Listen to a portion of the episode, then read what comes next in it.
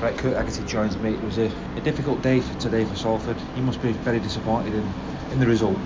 Yeah, we're very disappointed. We didn't see that coming because I'm afraid we were good leading into the game.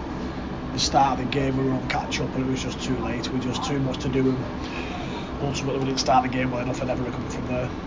Can you put your finger on what went wrong today? I mean, Hull Kingston Rovers quite the blocks really quick, didn't he? And you didn't seem to ever sort of uh, contain them, could you? Well, we know exactly what KR is going to do. Everything to magic. They're going to stay around the middle, not really force too much of the edge, and just complete high. And we just couldn't physically stand up to that today. That's probably the more disappointing aspect for us.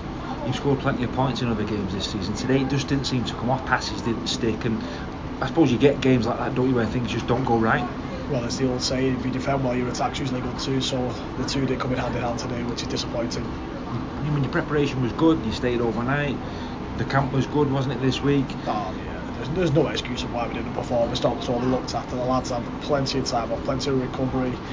Every box is ticked in that regard. I don't think anybody from the team, the club, will make an excuse of have an excuse not to perform. Yeah, how were the lads after the game? Because it's a Challenge Cup, it's a massive competition. You only get one shot as well. That's the disappointment. You've been playing so well, and then probably your worst performance this season. You save it for a one-off cup tie, which is must be gutting for the lads. Yeah, the, the, flat, disappointed, frustrated.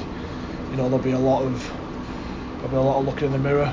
You know, of individual performances across one and collectively. It's just a look at where we wasn't quite good enough and what we can fix up because we'll fix it. There's no doubt we'll fix it it's just a blip for us, and but unfortunately in the cup, which is really disappointing.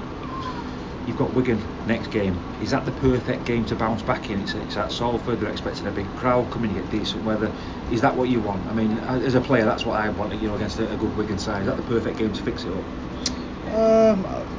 Yeah, it, it doesn't matter who we face next week because we, we back ourselves to win every single game. It's not you know, whether we play St Helens, Wigan, Warrington, Wakefield, we back ourselves to win. So yeah, they're going to be physical Wigan, so we've got to be physical. If we match them physically, there's no doubt we, we believe we can win the game.